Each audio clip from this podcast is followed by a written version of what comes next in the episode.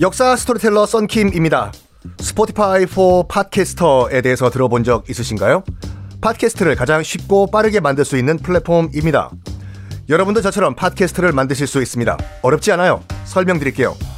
Spotify for Podcasters에서는 핸드폰이나 컴퓨터로 바로 팟캐스트를 녹음할 수 있는 제작 툴을 제공합니다.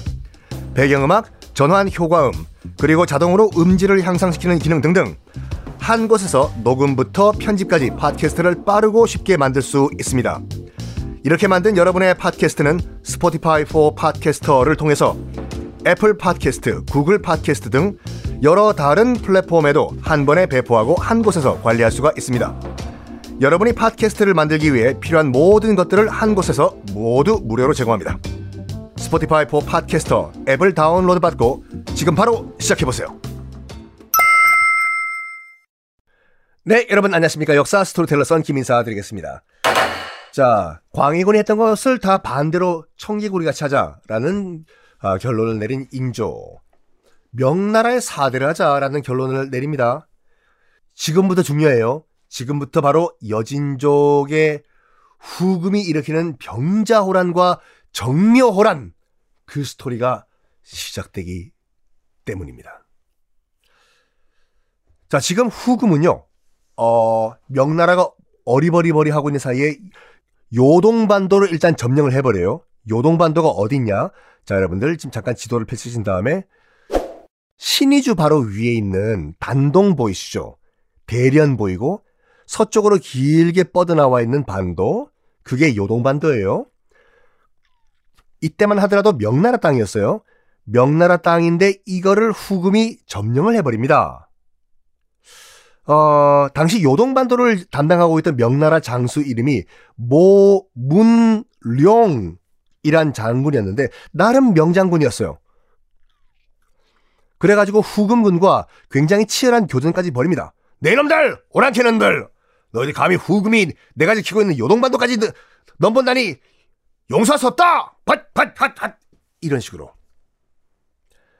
그러면서 요, 후금이 점령을 했던 현재의 단동까지 재탈환을 합니다.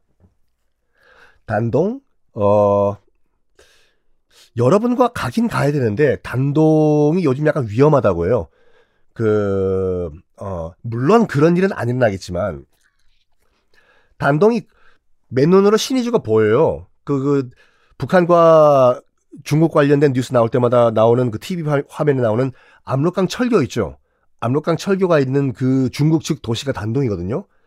거기에 있는 이 종 가난 새끼 쓰는 북한 사람들은 조선족이 아니에요.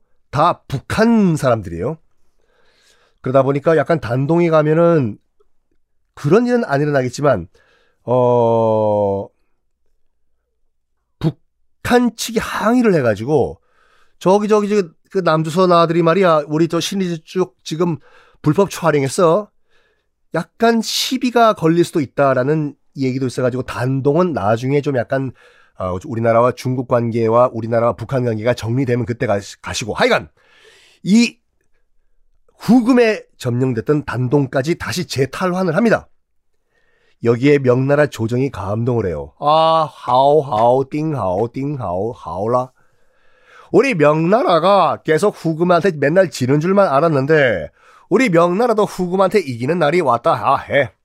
모문룡이라고 했나?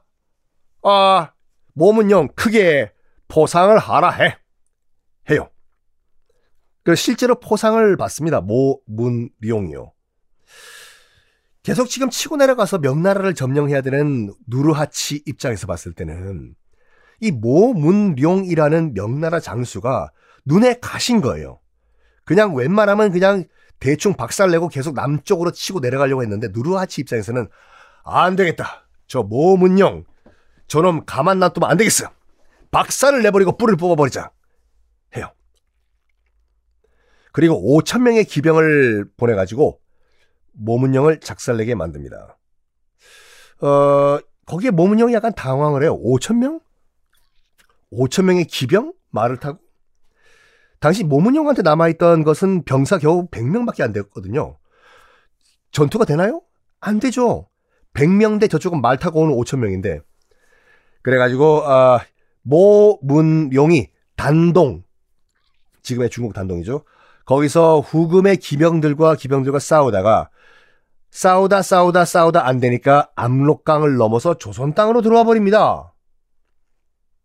여기에 후금이 약간 딜레마에 빠져요. 우리도 압록강 넘을까? 조선 땅 들어갈까? 아니야. 괜히 압록강 넘어서 들어가가지고 조선을 자극할 필요는 없다. 라고 후금 측에서 결론을 내립니다. 그리고 일단은 편지를 보내요.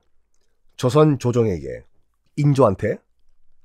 어떤 편지냐면, 어, 지금 압록강 넘어서 우리와 싸우던 명나라 패잔병들이 조선 땅에 들어간 건, 조선 땅에 들어갔는데, 우리 후금 군, 군도 압록강을 건너가지고 추격할 수 있도록 허락을 해 달라. 라는 편지를 보내요. 일단 나이스하게 나가요. 조선과 뭐 적이 될 필요는 없으니까. 요 때가 아직까지는 왕이 광해군이었거든요. 광해군이 뭐 우리 조선군과 싸우는 것이 아니라 명나라 군대와 저들끼리 싸우는 것 뭐 어차피 뭐, 뭐 우리 땅이라고 하더라도 허락하도록 하여라. 그래서 광해군은 후금군이 압록강 넘어서 조선 땅으로 들어오는 것을 오케이 해줍니다. 그래서 넘어서 들어와요. 야, 모문영 어딨어? 모문영 짜이나 어딨냐고? 조선 땅까지 도, 어, 지금 들어와 있던 모문영 깜짝 놀라서 어디로 가냐면 평안도 앞바다에 있는 한 섬으로 도주해서 들어가요. 지금도 있는 섬이에요. 가도라는 섬. 좀 가도가 아니라 가도라고 평안도 바로 앞에 있는 서해상에 있는 섬에 들어갑니다. 왜 들어갔냐면 후금군 만주족 여진족은요. 어 초원에서 싸우던 음, 사람들이다 보니까 수전 바다 위에서 싸운 경험이 없잖아요. 배도 없고 그래서 추격을 못할 것이다 라고 판단을 내리고 모문용은 평안도 앞바다에 있는 가도로 기어 들어가요. 모문용이 가도에 들어가 보니까 괜찮은 거야 이게요. 야 이거 뭐야 이 가도란 섬에서 저 앞에 평안도까지 보이는데 평안도 땅이 저 저 저 저 저 저 저 저 저 저 후금 병사들 아니냐? 야 넘어와 봐 수영할 수 있으면 넘어와 봐 못오지 넘어오지도 못하고 안전한 거예요. 그리고 또 명나라 조정과도 바로 연락을 할 수가 있어. 왜? 배를 보내면 되니까. 서해 바다 가로질러 가지고 산동반도로 거쳐 가지고 베이징 들어가면 되니까요. 자, 여기서 모문영은 어떤 행동을 보일까요? 다음 시간에 공개하겠습니다.